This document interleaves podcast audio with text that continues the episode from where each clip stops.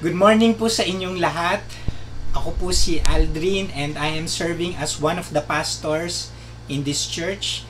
Binabati ko po kayo ng Happy Lord's Day, especially those who are joining us for the first time. Maraming salamat po for joining us kahit dito lang po sa ating online worship service. And I pray that you will be blessed as you listen to the Word of God. Ipagpapatuloy po natin yung ating pag-aaral sa 1 Corinthians. At nandito na po tayo sa chapter 5. Now, napaka-importante po ng chapter 5 kasi dito po sa chapter na ito magsisimula, magturo si Paul tungkol sa etika. Ano ba yung etika? No? Ito ba yung sa English? Wait, wait lang. etika. Okay? No, we're talking about ethics which is about conduct, behavior, no? Christian ethics.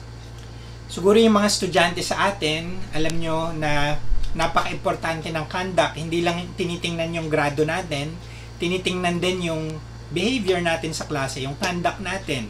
At kung ito ay hindi tama, tayo ay kinokorek ng teacher, di ba? Dinidisiplina tayo, kaya pinapadala tayo sa guidance office. Si Paul po sa chapter 5, he began his teachings about ethics by correcting the conduct of the Corinthian church.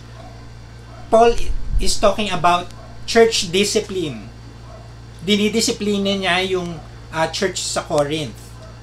At kapag narinig natin yung salitang church discipline, hindi kagad maganda yung mga naiisip natin. Siguro hindi ito yung pinaka uh, favorite natin na topic na pag-usapan. Pero merong reason kung bakit kasama sa Biblia yung church discipline. Ito po ay napaka-importante at um, it makes a lot of sense that we talk about church discipline kasi tayong mga Christians, we were only saved by grace. Hindi tayo naligtas dahil tayo ay uh, perpekto o naabot natin yung pamantayan ng Diyos, no? O dahil napakabait na tao natin at wala tayong nagagawang mali. Naligtas tayo by grace lamang, no? Sa pamamagitan ni Kristo.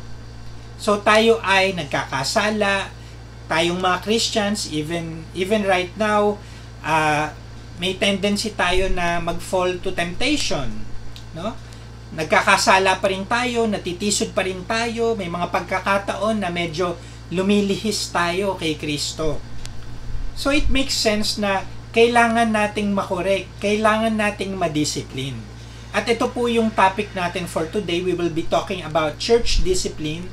At para mas matandaan po natin itong topic na to, hahatiin po natin ito into three parts na merong mga keywords starting with letter P. No? Tatlong P. So, our, our topic will be about the three P's of church discipline. So, kung nandyan po ang inyong mga Bible, buksan nyo na po ito at babasahin po natin yung buong 1 Corinthians chapter 5. Buksan po natin 1 Corinthians 5.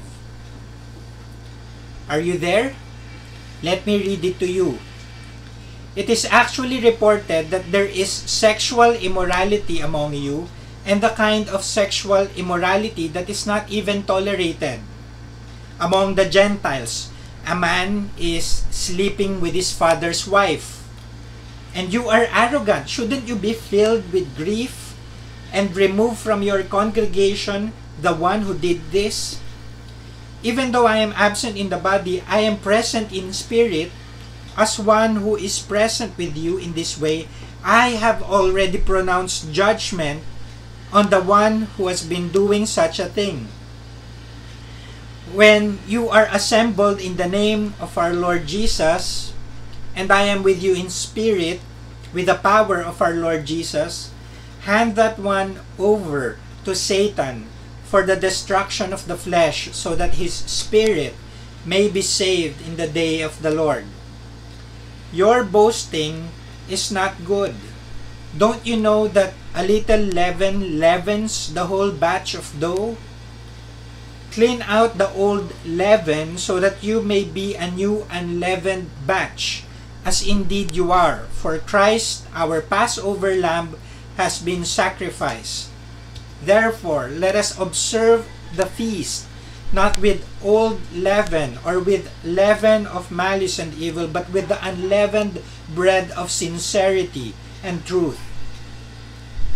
I wrote to you in a letter not to associate with sexually immoral people. I did not mean the immoral people of this world or the greedy and swindlers or idolaters. Otherwise, you would have to leave the world. But actually, I wrote you not to associate with immoral or greedy, or rather, with anyone who claims to be a brother or sister and is sexually immoral or greedy, an idolater or verbally abusive, a drunkard or a swindler. Do not even eat with such a person, for what business is it of mine to judge outsiders? Don't you judge those who are inside? God judges outsiders. Remove the evil person from among you. Let us pray. Heavenly Father, may you grant us understanding. Hindi po to madaling pag-usapan ang topic na ito. But we ask for understanding. We ask for guidance from your Holy Spirit. And may we see the grace that you have in us through this teaching. In Jesus' name we pray. Amen. So, three P's of church discipline. Ano ba yung tatlong P of church discipline? First, we will talk about the person to be disciplined. That's the first P, person to be disciplined. Next is the practice of church discipline. And third, the purpose of church discipline. So, yan po yung tatlong P. The person to be disciplined, the practice of church discipline, and the purpose of church di- discipline. Person, practice, and purpose. Let's look at the first one, the person to be disciplined. Papaano natin malalaman kung kailangan madisiplin ng isang person? Una, dapat clear na may nagawang offense yung person against God and the community. Yun yung sinasabi sa verse 1. No? Hindi pwedeng i-discipline ang isang tao na wala namang ebidensya o kaya narinig lang natin sa ibang tao, no? parang sabi-sabi lang, yung kanyang offense. Hindi po po pwede yon magkakaproblema kapag padalos-dalos tayo sa pagdidisiplina. Dapat marinig natin yung both sides, no? Yung offender at yung na-offend. At dapat maging klaro muna na talagang nakagawa ng offense yung person. Sa verse 1, makikita natin na may proven report na isa sa member ng church ay nangangalunya no, nag-commit ng sexual immorality or adultery. In fact, very specific pa si Paul. So alam na alam talaga niya kung ano yung issue na ito. Ang sabi niya, yung pangangalo niya daw ng miyembro na to ay napakatindi. No, mas matindi pa kaysa sa pagans, sa mga pagano. Yung mga pagans during this time, ito yung may mga Diyos-Diyosan No? Kasi sila, nagko-commit sila ng sexual acts doon sa kanilang templo. Meron silang uh, temple prostitutes. At ang sabi ni Paul, mas matindi pa itong church member na to na nag-commit ng adultery kaysa sa mga pagano na to. Ang sabi dito, uh, he's committing sexual immorality with the wife of his father. So probably it's talking about the stepmother kasi nung time po na ito, ang mga lalaki, ang napapangasawa nila ay higit na mas bata sa kanila. So, kung namatay na yung asawa, no, balo na yung lalaki at plano niya ulit mag-asawa, uh, ang most probably ang mapapangasawa nito ay higit na mas bata ulit sa kanya. At dahil dito, minsan, yung edad ng stepmother at nung panganay na anak, no, ay medyo magkalapit. So, hindi imposible na mangyari yung mag- mga ganitong bagay. At ang nakakalungkot, nangyari po ito sa isang Christian church sa Corinth na yung isa nilang church member nagkaroon ng uh, sexually immoral relationship with his stepmother. At alam na alam to ni Paul, no? Kaya very specific, hindi na nga niya pinangalanan, pero alam niya na may isang member na ganito yung ginagawa. No? So, well, presumably, nag-research si Paul, no? hindi lang niya ito narinig, talagang inalam niya bago niya isinulat dito sa letter niya. So, bago ma-discipline ng church ang isang tao, dapat klaro muna no at may proof no may proof na nakagawa talaga ito ng offense. Hindi ka pwede magdisiplina ng padalos-dalos. So, ang person na kailangan muna i-discipline ay dapat yung talagang nakagawa no, ng offense against God and the community. Pangalawang batayan kung talagang kailangang i-discipline yung tao ay kapag nanatili siyang unrepentant. No? Klaro na itong tao na to kahit nahuli na siya, kahit napagsabihan na siya, nakausap na siya ng maayos, itong tao na to, despite all of those things, he remained unrepentant. Look at verses 2 to 3. No? Ang sabi dito, and you are proud. Shouldn't you rather have gone to mourning and have put out of your fellowship? Take note of this, the man who has been doing this No, take note of the tense. The man who has been doing this. Ibig sabihin, habit na ginagawa niya to, patuloy niya tong ginagawa. At ito namang Corinthian church, wala silang ginawa. Ang sabi nga dito, proud pa kayo, arrogant pa kayo. No? Parang kalyado yung mga puso nyo. Kahit meron ng ganitong nangyayari, wala kayong ginawa, ni hindi nyo dinisiplina So malinaw na offender yung person at yung person na ito ay unrepentant. Kaya ang sabi ni Paul sa verse 3, For my part, even though I am not physically present, no, kahit wala ako dyan physically sa simbahan ninyo, I am with you in spirit. As one who is present with you in this way, I have already passed judgment in the name of our Lord Jesus. Ibig sabihin, sa pangalan ni Jesus, no, according to the will and the authority of Jesus, I have proclaimed judgment to that person. Ang pagdidisiplina po, yung word na judgment na ginamit dito, hindi ito yung judgmental.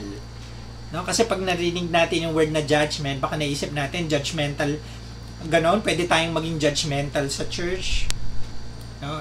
That's not what this means ibig sabihin ng gumawa, ang ibig sabihin lang nito, gumawa na ng desisyon si Paul based sa kanyang research, based sa kanyang pagsusuri na itong tao na to ay talagang guilty na at gumawa na siya ng desisyon para disiplinahin ang person na ito.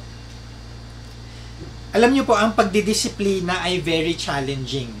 Pero ito po ay necessary. Ito po ay isang expression ng ating pagtutulungan, no? Kasi nagtutulungan tayo sa church, eh. tinutulungan natin yung isa't isa na lumago tayo sa pananampalataya. At ang magulang na mahal ang kanyang anak, willing siyang disiplinahin ito. Kasi syempre bilang magulang, gusto nating matuto yung mga anak natin, di po ba? At uh, lumaki ito ng marunong sa buhay, no, na matuwid at nakaka-desisyon ng tama In the same way, kailangan ang discipline, ano? Kailangan ng discipline ng isang simbahan para lumago, especially yung mga taong medyo lumilihis, no? Lumilihis ng konti kay Kristo. So take note of the term discipline, no? Kaya sinabi kong discipline, hindi condemnation. No?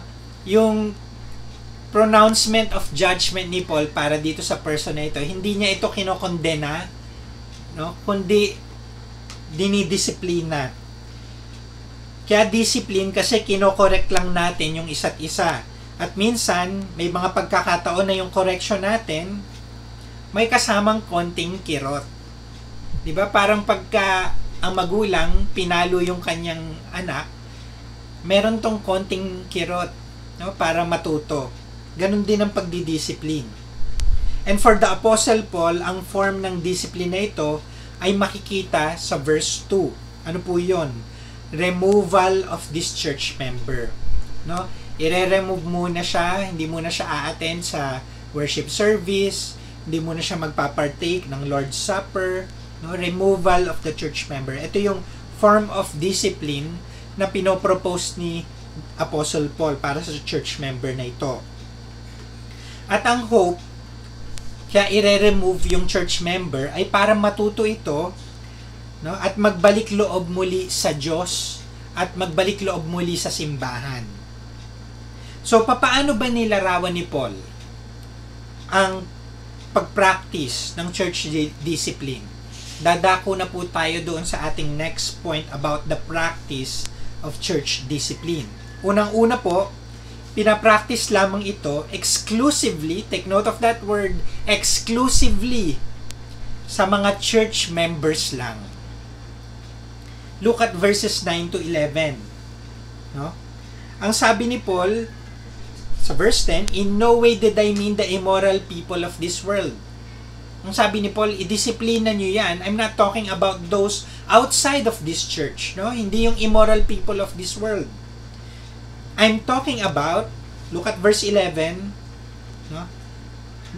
you not associating with anyone who calls himself or herself a Christian. No? Yung yung uh, they call themselves Christian, pero they are continuously practicing sexual immorality, greed, idolatry, and verbal abuse. At yung paglalasing, drunkard. No, mga drunkard sila. At mga mangdurugas, mga manloloko, swindler. Do not even eat with such a person. So, bakit kailangan church member lang? exclusively for church member lang ang pag-practice ng church discipline. No, ano kaya ibig sabihin nun? Ang ibig sabihin nun, una, kaya church member lang kasi we are called to love and care for one another. Kaya church member lang kasi tayo yung magkakasama sa simbahan na to and we are called by the Lord to love and care for one another. Wala po sa atin yung perfect may mga times na medyo lilihis tayo, no? Kung minsan hindi na nga tayo aware dito, hindi natin aware, hindi tayo aware na medyo lumilihis na pala tayo. Meron tayong mga blind spots, no? And so kailangan natin magtulungan, kailangan natin yung isa't isa para ipakita sa atin yung mga blind spots na ito. Para ipakita, imulat yung mata natin no sa mga kasalanan o sa mga bagay na parte ng buhay natin no na hindi tayo aware at kailangan nating itigil. Ito po dapat yung matutunan natin bilang mga Pilipino kasi tayo pong mga Pinoy uh, non-confrontational tayo, hindi po ba? No, ayaw natin nung uh, nung may mga ganitong confrontation. Gusto natin smooth yung relationships natin hindi tayo yung derechahan. No? Pero napaka-importante po makikita natin dito kung talagang nagmamahalan tayo, kung talagang nag-iibigan tayo, we have to correct each other, especially kung nasa dangerous na po tayo na landas, kung medyo napapalayo na tayo sa Panginoon. No? Siyempre, mahirap mag-correct, ayaw natin i-confront yung tao na to, pero kung talagang mahal natin si brother or si sister, we will talk to this person. We will correct, sit down and talk to this person and correct him or her. Di po ba?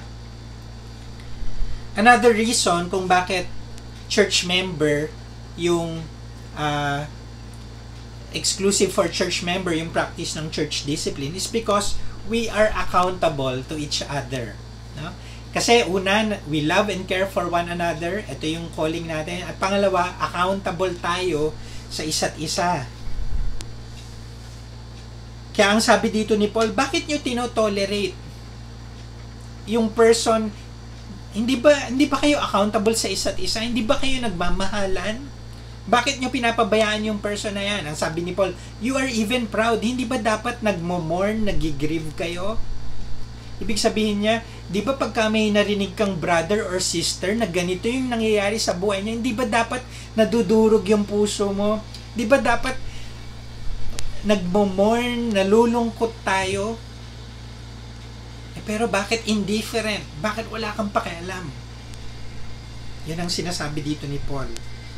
Tayo po ay called to be account- accountable to one another. At very important po na maunawaan po natin ito. Again, uulitin ko po. Very, very important na maunawaan po natin na hindi lang po tayo church attendee, kundi accountable tayo sa isa't isa. Nagpapakialaman tayo sa isa't isa because we care and we love one another. Hindi pwedeng i-discipline ang taong hindi ready na maging accountable.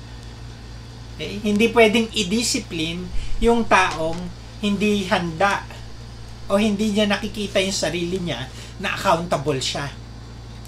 Ito rin yung isang reason kung bakit hindi tayo pwedeng mag-discipline ng mga tao outside of our church. Halimbawa, may kaibigan tayo na na visiting, nag-attend lang no for a few Sundays pero galing siya sa ibang church pero hindi naman talaga siya church member no we can sit down with him talk to him in love. Kung may nakita tayong problema correct him. Pero hanggat hindi pa malinaw sa tao na ito na accountable siya sa simbahan natin we cannot discipline him. No? Hindi pwedeng magdidisiplina tayo parate ng kahit sino na lang na nagpupunta sa simbahan natin na hindi naman talaga naiintindihan yung discipline. Hindi naman talaga naiintindihan na accountable siya. Kasi kung parati tayong ganon, lalong magiging magulo yun. May interpret nila yon na parang napaka-pakialamero naman ng simbahan na ito. Ano bang pakialam nila sa buhay ko? Eh, private life ko to. Wala akong pakialam. Nag-a-attend lang ako. Bakit nila ako pinapakialaman? Hindi, hindi, pwede natin silang kausapin, i-correct, pero hindi tayo pwedeng mag-impose ng church discipline sa kanila. Napaka-importante po mga kapatid na maunawaan po natin na tayo ay miyembro ng Breadcom East Manila. Kung kayo po ay nakikita niyo yung sarili niyo na ito yung home church ninyo, regularly nag-a-attend kayo ng simbahan natin, nag-attend kayo ng membership class, no, dati, at magkakaroon pa rin po tayo in the in the near future, kayo po ay miyembro at malinaw po na accountable po tayo sa isa't isa dito sa ating simbahan. At dahil accountable po tayo sa isa't isa, may mga times na willing tayong kamustahin tayo ni pastor o ng isang elder, no? O willing tayong makausap and sometimes makorek at madisiplina. Kasi nagba, nagtutulungan po tayo, no? We're not making fun of each other, hindi natin hinihiya yung bawat isa. Nagtutulungan po tayo and we are concerned. Ako po mismo, nadudurog yung puso ko kapag kami nakikita akong uh, flock na medyo nalilihis siya, no? Tupa ng Panginoon na medyo nalilihis siya. Na alam ko na it's my responsibility through the grace and through the help of the Holy Spirit to call this this sheep back to the fold. And so, kailangan po natin maunawaan ito. No? So, napaka-importante ang practice ng church discipline dito lang sa simbahan kasi we are called to love and care for one another and importanteng maunawaan natin na accountable tayo sa isa't isa. Okay? So, if you see yourself as a member of this church, paalaala po sa atin ito no? Accountable po tayo sa isa't isa At merong mga pagkakataon na uh, we will have to correct each other. No? Not because we are making fun of each other or we're judging each other. Ito yung, I think, maling Filipino mindset eh, na kailangan iisang tabi natin. No? Tayo mga Pilipino, uh, masyado tayong, ano bang tawag doon? Balat sibuyas. No? Sensitive. No? Minsan, uh, napuna lang ng konti, nagtatampo kagad tayo. No? Pero, nasa Biblia po eh No, kailangan po natin yung isa't isa, kailangan nating magtulungan kung tayo po ay mananatili at magpapatuloy sa buhay Kristyanismo. Kailangan po natin if we are to grow in our faith. And also, um, aside from we are accountable to each other, itong church di- discipline must also be practiced as a command. Ang ibig sabihin, we need to take this seriously. Hindi po ito option. Ang isang simbahan na faithful sa call sa kanya ng Panginoon should include church discipline. Hindi pwedeng maging faithful ang isang church nang hindi niya dinidisiplina yung kanyang mga members. At ganito nga yung nangyayari sa Corinthian church. They are beginning to become unfaithful napaka-gifted nila. Pero ang dami nilang division, ang daming mga naka ito isang instance, isang case na merong isang issue sa church nila ng sexual immorality and unfaithful sila kay Lord, wala silang pakialam. Pinapabayaan lang nila itong person na ito. No? Pero according to verses 12 to 13, very strong yung word ni Paul sabi niya, expel the wicked person from among you. It's not an option. Strong words coming from the Apostle Paul, no? With his apostolic authority. This is a command. We need to take this seriously if we are to be a faithful church. So in this case, makikita natin again, ang discipline uh, na pinopropose ni Paul is to be to expel the person, to remove the person, no? From being a member. At again, ulitin ko, hindi po ito condemnation, ito ay discipline at ang hope po dito ay magbabalik loob sa Diyos yung person na ito at hopefully pati dun sa simbahan. Now, having said this, hindi naman ibig sabihin, okay, let me just balance it. I'm not saying na every time na may nakaka-offend sa simbahan, o every time na may na-offend sa atin, parati na lang tayong magpa-practice ng church discipline. I'm not saying that. Or parati na lang nating i-remove sa fellowship yung person na ito. Remember, we have our own imperfections. And of course, may mga instances na madidisappoint yung ibang tao sa atin. O ako madidisappoint ko kayo kasi we're not perfect no? At magkakaiba pa tayo ng mga personality. So that's just all part of a normal relationship. So kapag nagkaroon tayo ng tension hindi ibig sabihin church discipline kagad o pagka merong pag konting tampuhan, ididisiplina kagad or removal. No, I'm not saying that. So ano yung gagawin natin kapag ka nagkaroon tayo ng tension sa isa't isa? Ano yung gagawin natin pag nagkaroon ng conflict sa simbahan? Merong isang member na hindi mo nakasundo o meron kang sama ng loob. Anong gagawin natin? Kasi ang hirap nun, no? Yung attend ka every Sunday, magkakantahan tayo, sarap pa naman magpuri sa Panginoon, tapos makikita mo yung kapatid mo, yung kapatid mo na may sama ka ng loob, parang mawawal, ma-distract ka, kung ano-ano yung may iisip mo, ano yung pwede nating gawin? Unang-una muna, ano yung things not to do? Okay, mabilis lang ha, na I think very prevalent sa mga Filipino churches. Una po, iwasan natin yung chismis.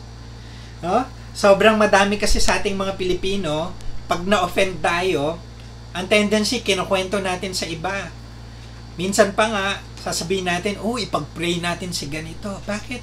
Eh kasi, alam mo ba, No? Minsan through parang prayer pa pero actually parang ginagawa natin chinichismis lang natin. Kasi may sama tayo ng loob doon, tinatry nating mag-open up sa ibang tao. Huwag po natin gawin yon kasi hindi po yun makakabuti.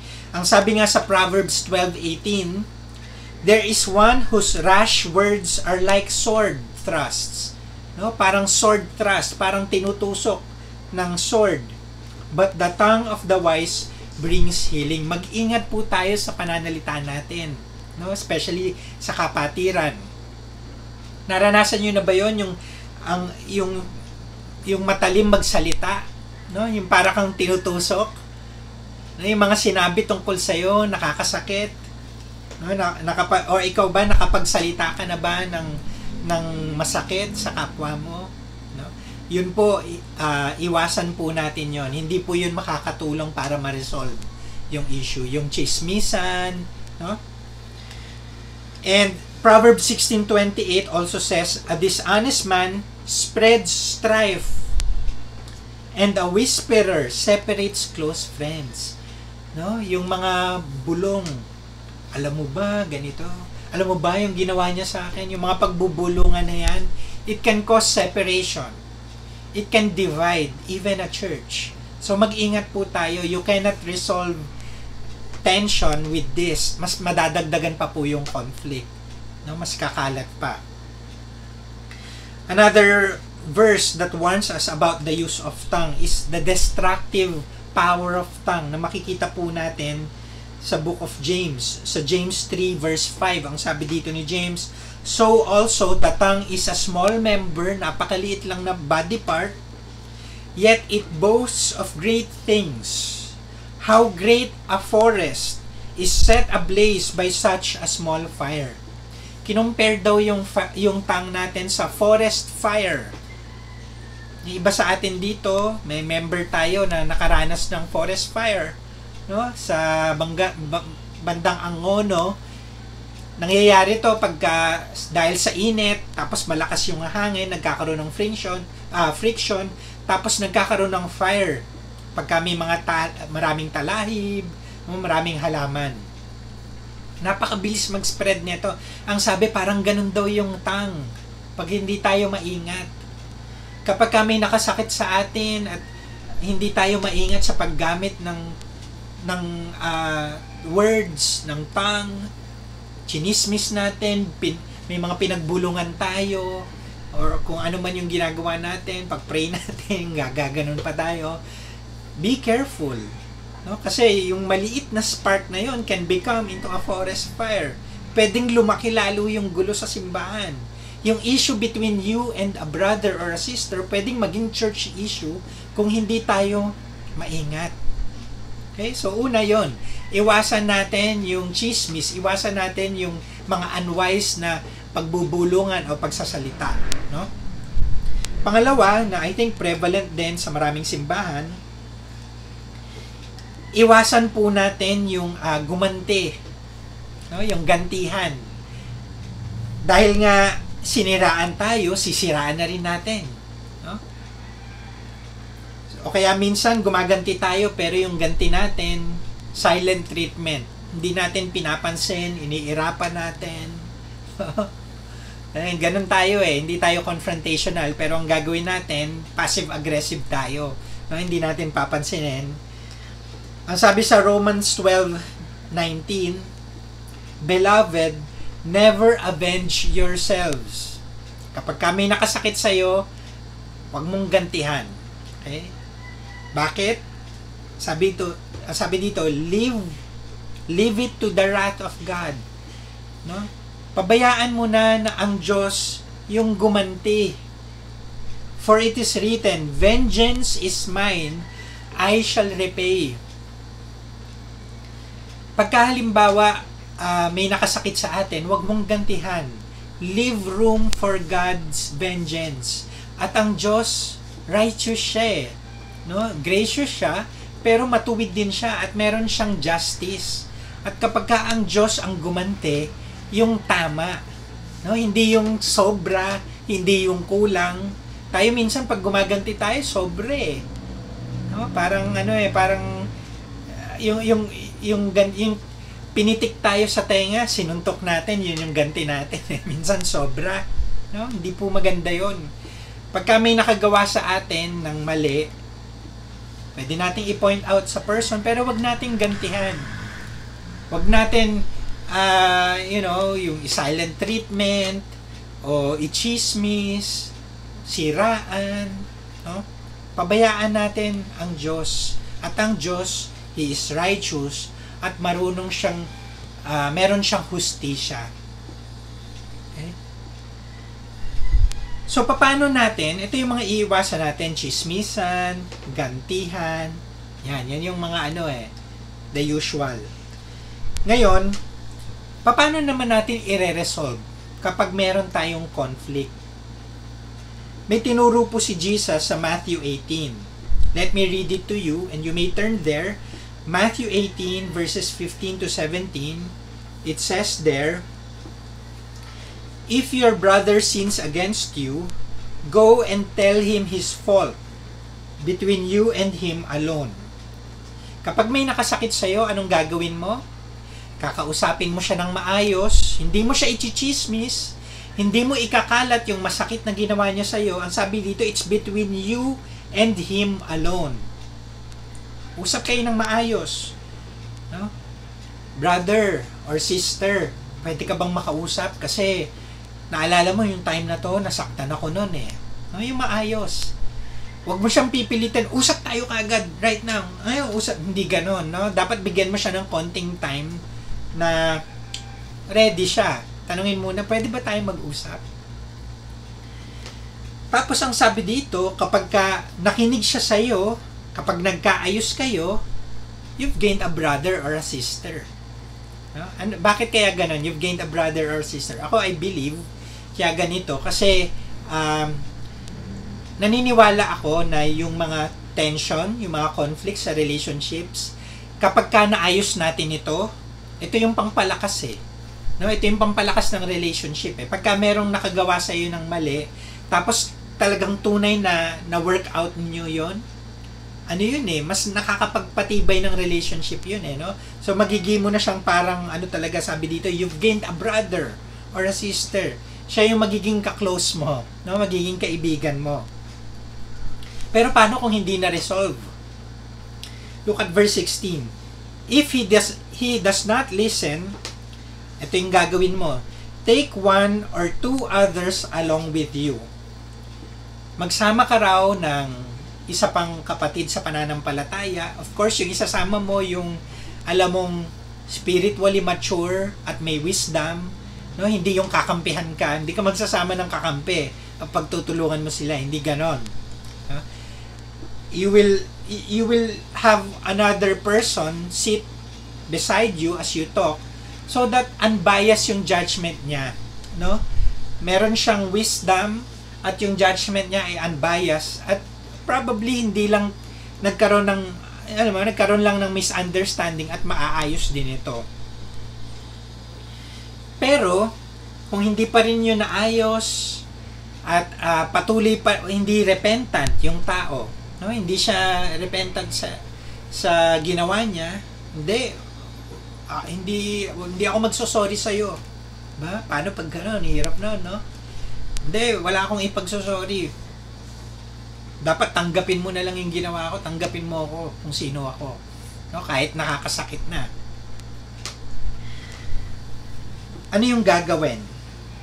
Kapag hindi pa rin nakinig, ang sabi dito, if he refuses, sa verse 17, tell it to the church. Now, I'm not saying na i-chismis muna sa church, no?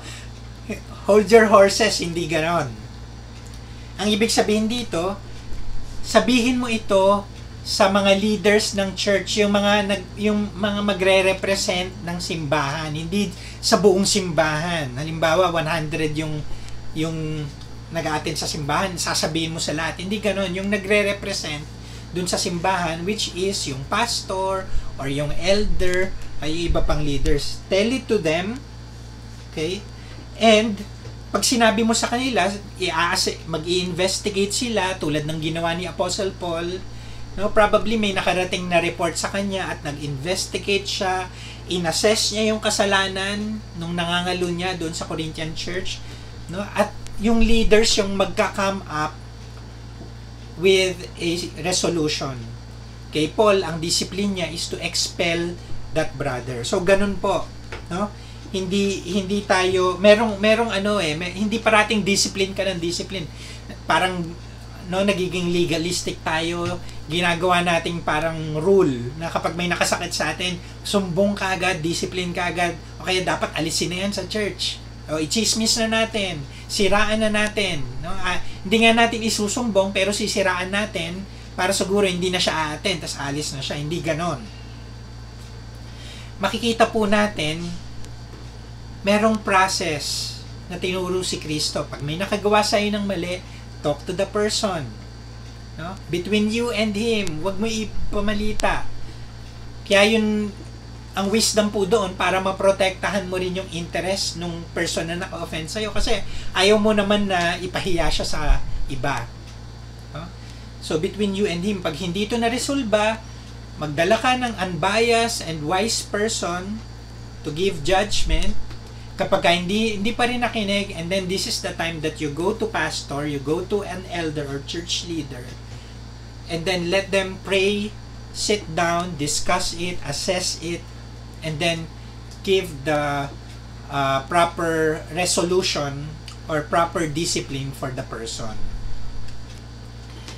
So, ito po, napaka-importante po nito para sa simbahan natin. Again, kasi it is through discipline that we can correct one another and we can help one another to grow in our relationship with the Lord. So, ganyan po mag-resolve ng conflict. No?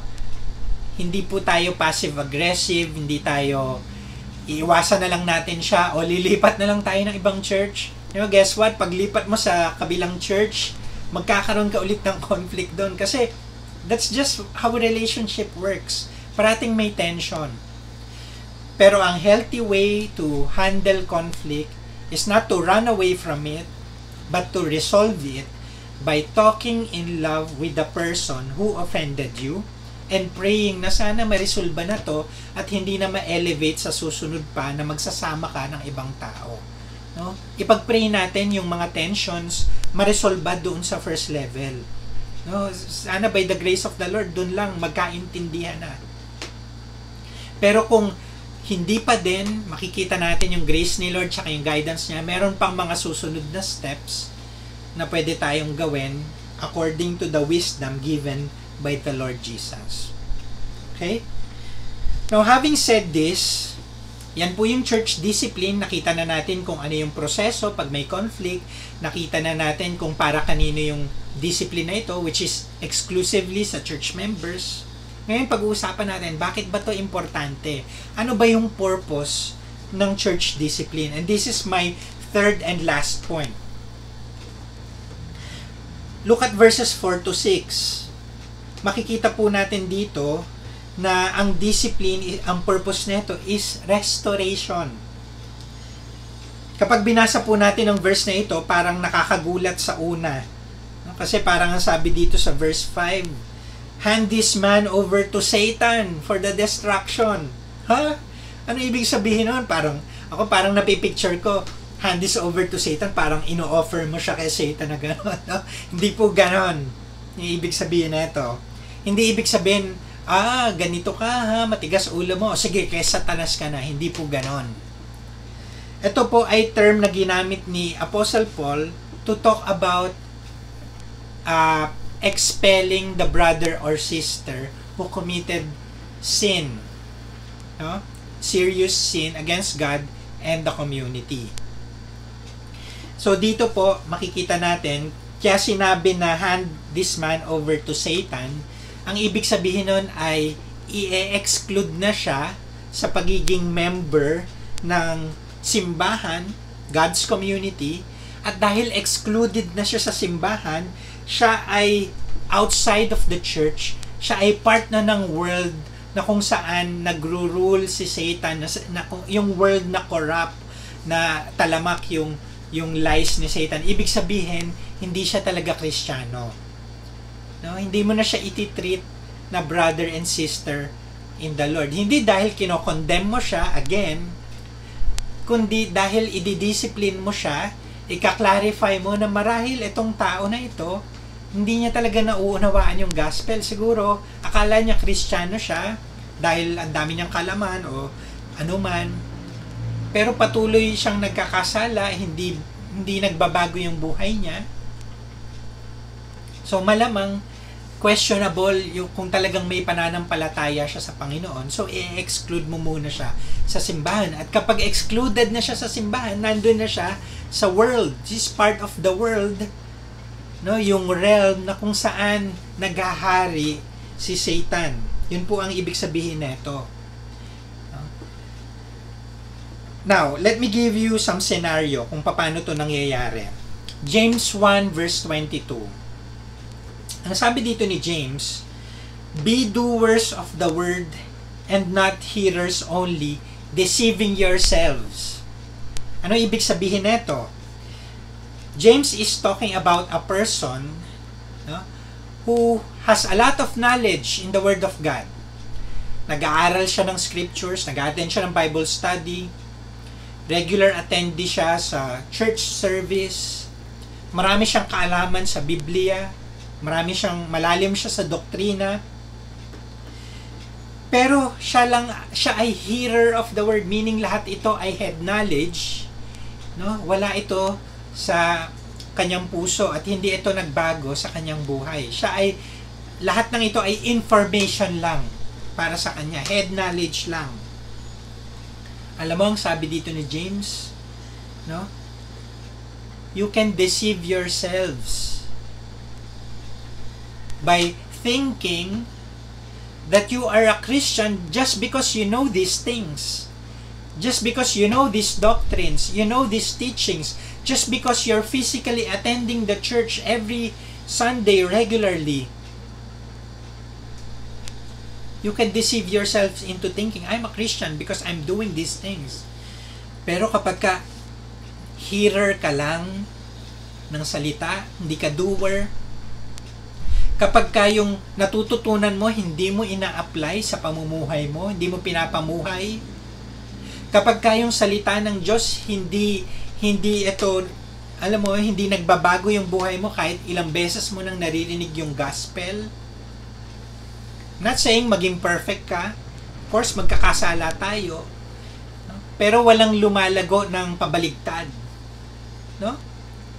Siguro baby steps, lumalago tayo paunti-unti, may pagbabago, pero walang walang Kristiyano na ang biyahe niya ay pabaligtad, pabalik. No? At pag yung biyahe natin nagiging pabalik, tapos patuloy tayong nag-a-attend ng simbahan, nag-aaral, dumadami yung kaalaman natin, we might be deceiving ourselves into thinking that we are Christians. I'm okay. No, I am okay. I'm doing these things. I'm I'm I'm I'm living as a Christian, but we're not really followers of Jesus Christ. We follow the way of the world, the worldliness around us. Brothers and sisters, mag-ingat po tayo. Ang ibig po sabihin dito, it is possible to hear the gospel, the word of God, again and again, many, many times in conferences, in churches, but end up de- deceiving ourselves into thinking that we are really followers when in actuality we don't follow the Lord Jesus. We just know things about Him, but we don't follow Him. We're journeying into another, you know, we're going into another direction not the path that the Lord Jesus has laid down for us. Look at verse 5. Again, or sorry, rather James 2, verse 26. Ang sabi dito, For as the body apart from the spirit is dead, so also faith apart from works is dead. Listen to that carefully, brothers and sisters. Apart from works, according to the Bible, your faith is dead.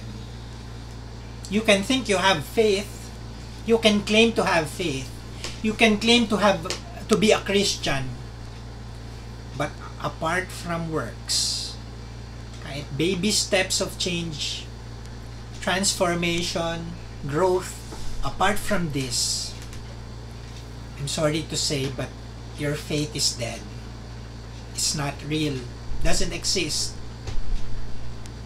Maybe we're just deceiving ourselves. At ito po yung mga pagkakataon na kailangan natin yung isa't isa. Kailangan natin yung isa't isa para i-correct tayo, i-discipline tayo, so that mamumulat yung mga mata natin sa katotohanan. Kasi baka dinedeceive lang natin yung sarili natin. Yun po ang ibig sabihin dito ni Paul. Kaya ang sabi niya sa verse 5, no, hand this man over to Satan for the destruction no, of the flesh. Exclude him from the church. No, let him know that he doesn't belong to Christ and the church. Na no, no, you say you're Christian, but I love you enough, brother or sister, to, to tell you you don't really understand. You don't really understand the gospel. I'm sorry to tell you. I'm sorry to tell you, but you have to you have to reflect and reevaluate your journey. You have to sit down and think about this very important thing. Hindi pwedeng magpapatuloy ka sa sexual immorality, magpapatuloy ka sa sa lust, magpapatuloy ka sa mga kasalanang ito. And then claim to be a Christian. Yan ang sinasabi ni Paul. Hand him over to Satan, exclude him from the church, let him know that he doesn't belong to God yet. Sadly, that's the You know, it's, it's very sad, it's very hard, but we have to do it. Kailangan natin gawin yon. Kailangan natin pagdaanan yon uh, para magkaroon ng tunay na pananampalataya at pagbabalik loob. Kasi dito naman, pag tinun- tinuloy natin yung verse 5, ang sabi, after you hand this person to Satan for destruction, look at this, so that his spirit may be saved on the day of the Lord. Gagawin natin yung church discipline. Why? So that this person can be saved. So that mabumulat yung mata niya sa katotohanan, maunawaan niya yung gospel in a way na hindi lang head knowledge but in a way that he experiences it. Na totoong meron siyang relationship sa Panginoong Jesus na totoong itong gospel na to hindi lang ito good idea, good advice, you know, information about the good and bad things, all that, rules, etc. But it's about Jesus Christ calling you into a relationship with Him, calling you to follow Him, calling you to into salvation. You are to respond by faith. You know, I heard a pastor very encouraging testimony for me personally. Si Pastor Mar, public ano naman po to, knowledge, siya mismo yung nag-testify. Tinetestify niya to sa mga churches na pinupuntahan niya. At uh,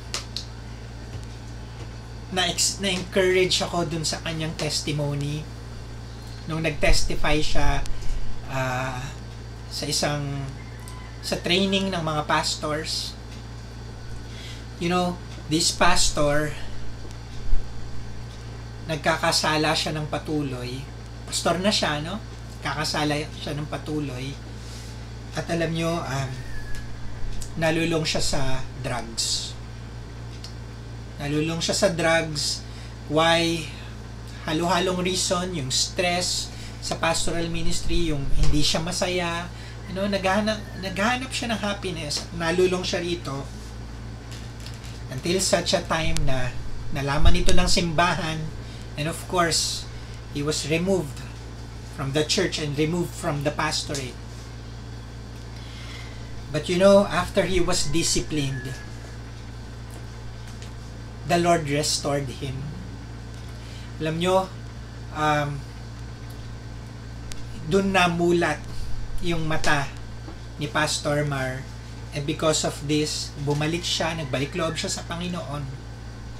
At nung nagbalik loob siya sa Panginoon, uh, so, hindi na niya inaasahan na magpapastor pa siya ulit. No? Siguro, church member. Pero you know how gracious the Lord is. He was reinstated into the pastorate.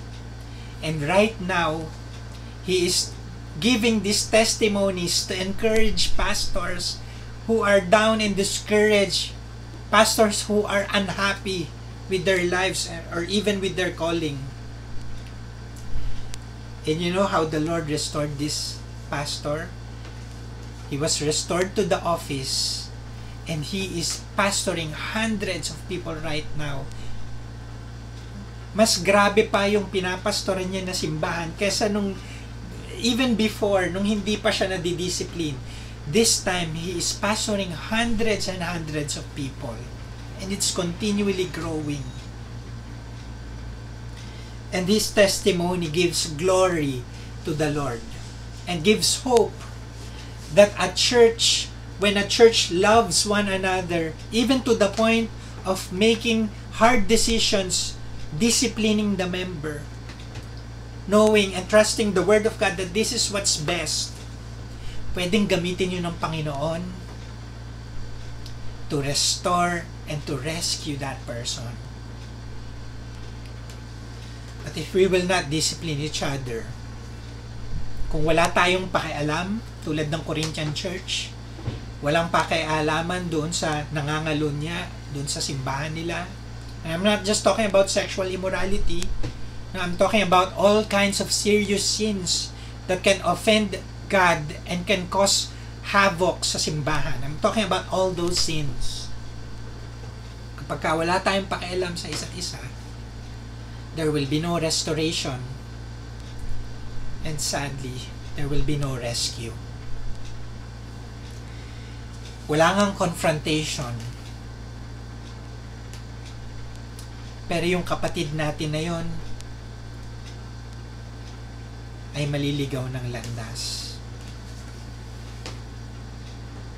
Brothers and sisters, let us love one another. Let us care for one another And if that means sometimes tough love, sometimes talking to a person, a difficult talk with a person, then so be it. Si Kristo nga, He went through all those difficulties to rescue us. We are motivated to go through difficulties. The difficulty of relationships even persecution and harsh words against us because we want to really share the gospel to the person. Di po ba? Ganun po mag-restore ang Lord, mga kapatid.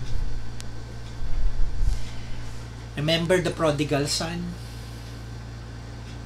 Nung bumalik siya doon sa kanyang ama, nakita siya ng ama, malayo pa lang, tumakbo na kagad yung ama niya para salubungin siya. No, nung sa culture na yun, nakakahiya na yung patriarchal na culture yun eh. Nakakahiya na yung ama na kung siya na nga yung na-offend, siya na nga yung ginawa ng mali, siya pa yung tatakbo. Pero mahal niya tong anak niya eh. Tumakbo siya, in-embrace niya, hinalikan niya, at anong ginawa? Binigyan ng robe, sinuotan ng singsing, mga simbolo na itong anak na ito, nire-restore na niya into sonship. He was lost, but now he is found, and he is my son. Brothers and sisters, this illustrates the mercy and the grace of our Lord to those who are walking astray. Kung medyo nalilihis ka, you can always go back you can repent, turn to God, and in Christ, He will embrace you and restore you. Pero may mga pagkakataon po na magagawa lamang natin ito kapag tayo'y na-discipline. In the same way na na-realize ng prodigal son, nung siya'y, na, siya'y lumayas, na-realize niya yung poverty niya, na-realize niya na hindi ganito yung buhay na pinili ko, yung gusto ko, hindi ito. There will be times that we need to be in that position. And church discipline can put us into that position. Open our eyes. Baka meron tayong namimiss. Baka hindi natin talaga nauunawaan what it means to have a relationship with Jesus, what it means to be a follower of Jesus. And by the grace of the Lord, He will restore you. Use that discipline to restore you back to Him. So that's the reason, that's the purpose why church discipline is so important. And the Apostle Paul, he wrote extensively about this in the book of Corinthians. Hindi lang sa chapter 5, sa mga susunod na chapters makikita po natin, mababasa natin, he continues to talk about ethics, about disciplining. Another reason, and this is the last reason that I will give to you. Another reason why church discipline is important is because church, through church discipline, we will prevent sin from affecting the entire church community.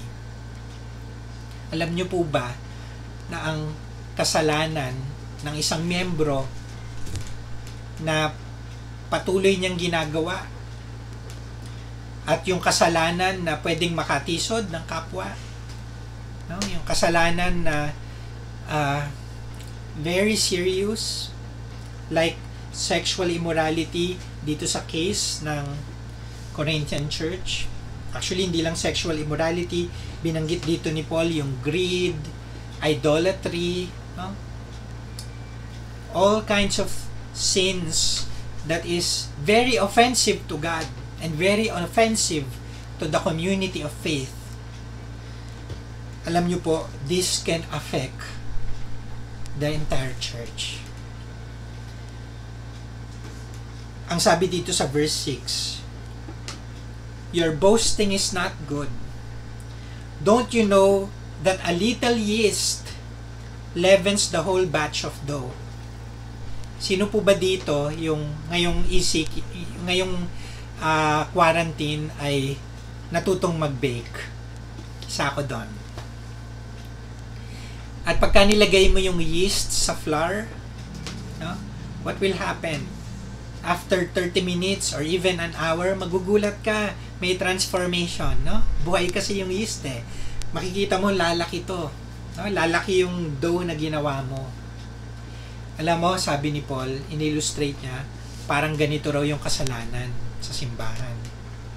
Kahit isang tao lang, kahit kahit maliit, isa lang ang nakakomit, no? Pero pagka may ganito at nagpatuloy, it can affect the entire church. Sa papaanong paraan? Well, people can stumble. Pwedeng matisod yung mga tao dahil sa kasalanan na ito. Or, it can encourage the entire church to take sin for granted. 'Di ba?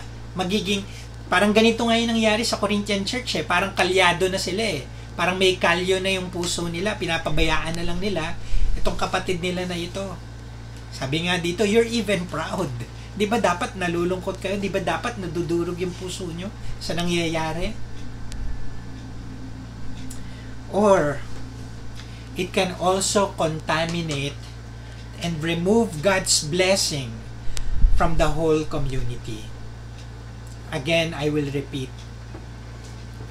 Sin, if unchecked and if not dealt with sa isang simbahan, can contaminate and can remove God's blessing from the whole community. Sa example dito, sa Joshua chapter 7, you remember uh, when the Lord handed over the city of Jericho to Joshua and the Israelites, yung isa nilang uh, member doon, si Achan, kumuha siya ng mga devoted things. No? And as a result, nagalit si Lord. Anong sabi sa verses 12 to 13? Joshua 7, 12 to 13. Look at this. Ang sabi dito, Therefore, the people of Israel cannot stand before their enemies. They turned their backs before their enemies because they have become devoted for destruction. I will be with you no more, sabi ni Lord. I will be with you no more unless you destroy the devoted things from among you. Ano ba yung promise ni Lord kay Joshua? No one can stand against you. I will be with you. No? Wherever you go. Yun ang sabi niya eh. Yun ang promise niya. Pero dahil sa kasalanan ni Achan, nagkaroon ng reversal. No? Yung promise ni Lord nabaliktad. Naging parang naging ano eh curse eh. Ang sabi niya, because of this, you you can't stand against your enemies. Hindi na, hindi ka na mananalo. Because of this, I will not be with you. Nabaliktad yung promise ni Lord kay Joshua. Yung blessing na iyon was removed from the entire community. Why? Because of Achan's sin. Because of the sin of one person. Yung blessing ni Lord na we withhold unless there's repentance.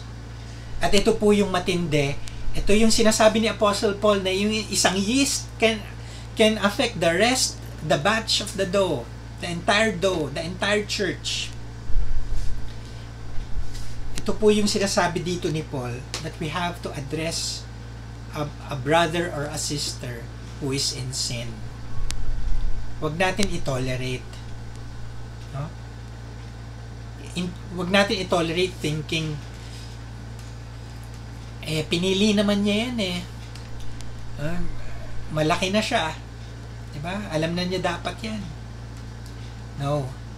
It can affect all the members of the church if we're not careful. It can withhold the blessing of God from our church. So, yan po yung purpose ng church discipline. First, to rest for the restoration and rescue of the person. Para maunawaan niya na hindi siya part ng church. Na deceive lang niya siguro yung sarili niya. And he needs to be restored. He needs to be rescued. At pangalawa to protect the entire church from being contaminated with sin.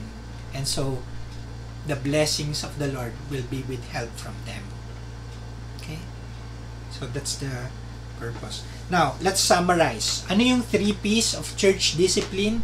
First, we talked about the person to be disciplined. Okay? Dapat klaro na yung person na ito ay talagang na-offend si God at ang simbahan. Talagang nagkasala siya, hindi pwedeng haka-haka lang. No? Pangalawa, it's clear that the person refuses to repent. No? Yan yung taong nangangailangan ng discipline. Pangalawa, the practice of church discipline. We talked about this. This is practice exclusively for church members who know that they are accountable to the church. We are accountable to one another. No, napaka-importante po na yon.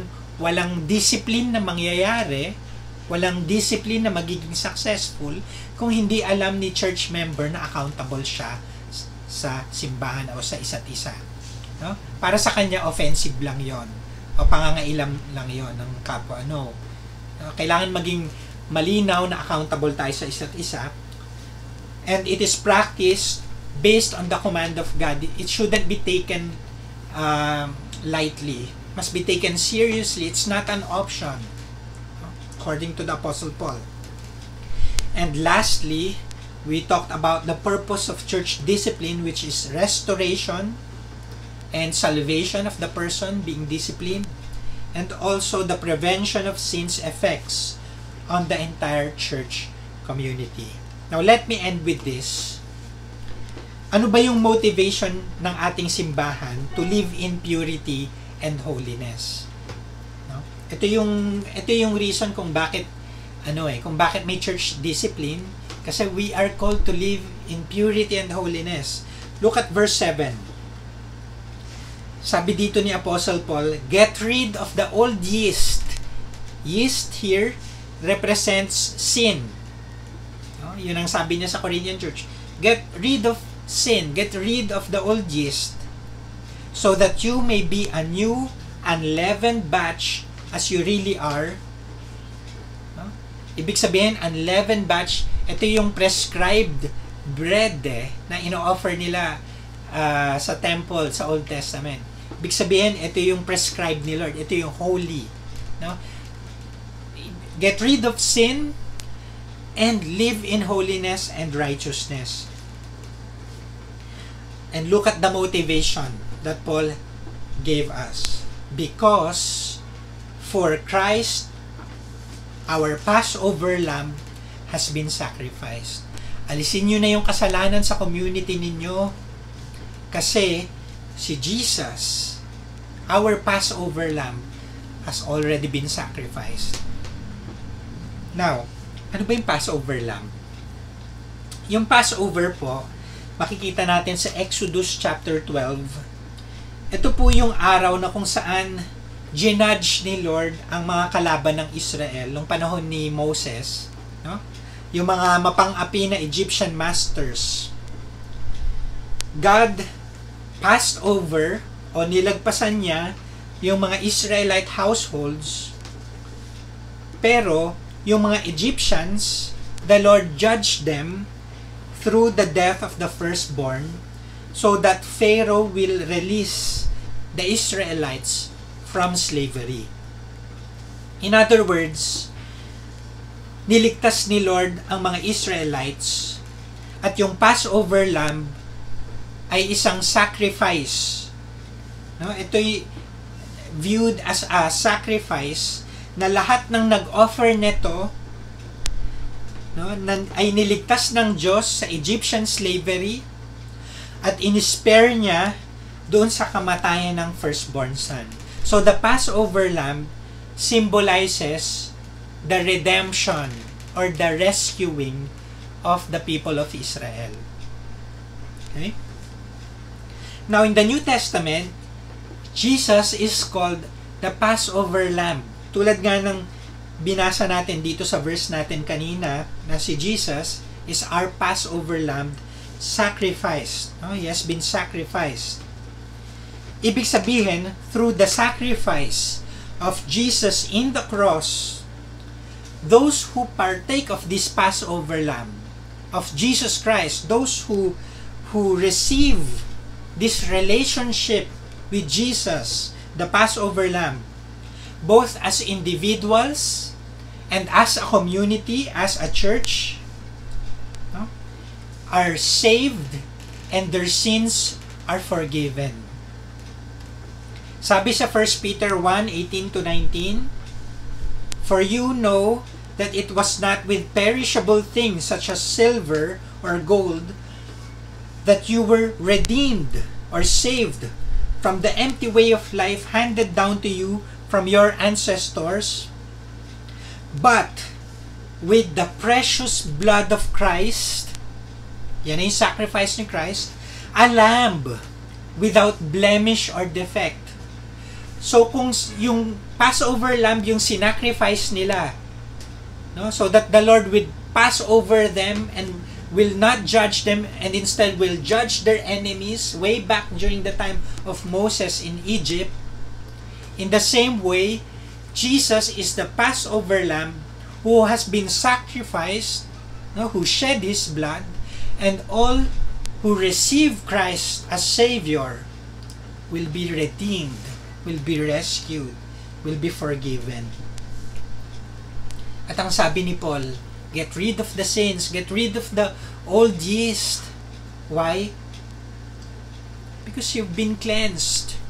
Because you've been forgiven. You've been rescued. Because of Jesus, our Passover Lamb who sacrificed Himself. That's what Paul is saying. So, brothers and sisters, ikaw ba ay leavened bread? Namumuhay ka pa din ba as a slave in Egypt? Nabubuhay ka pa ba as a slave of sin? You know, God in Christ is in the business of freedom and forgiveness.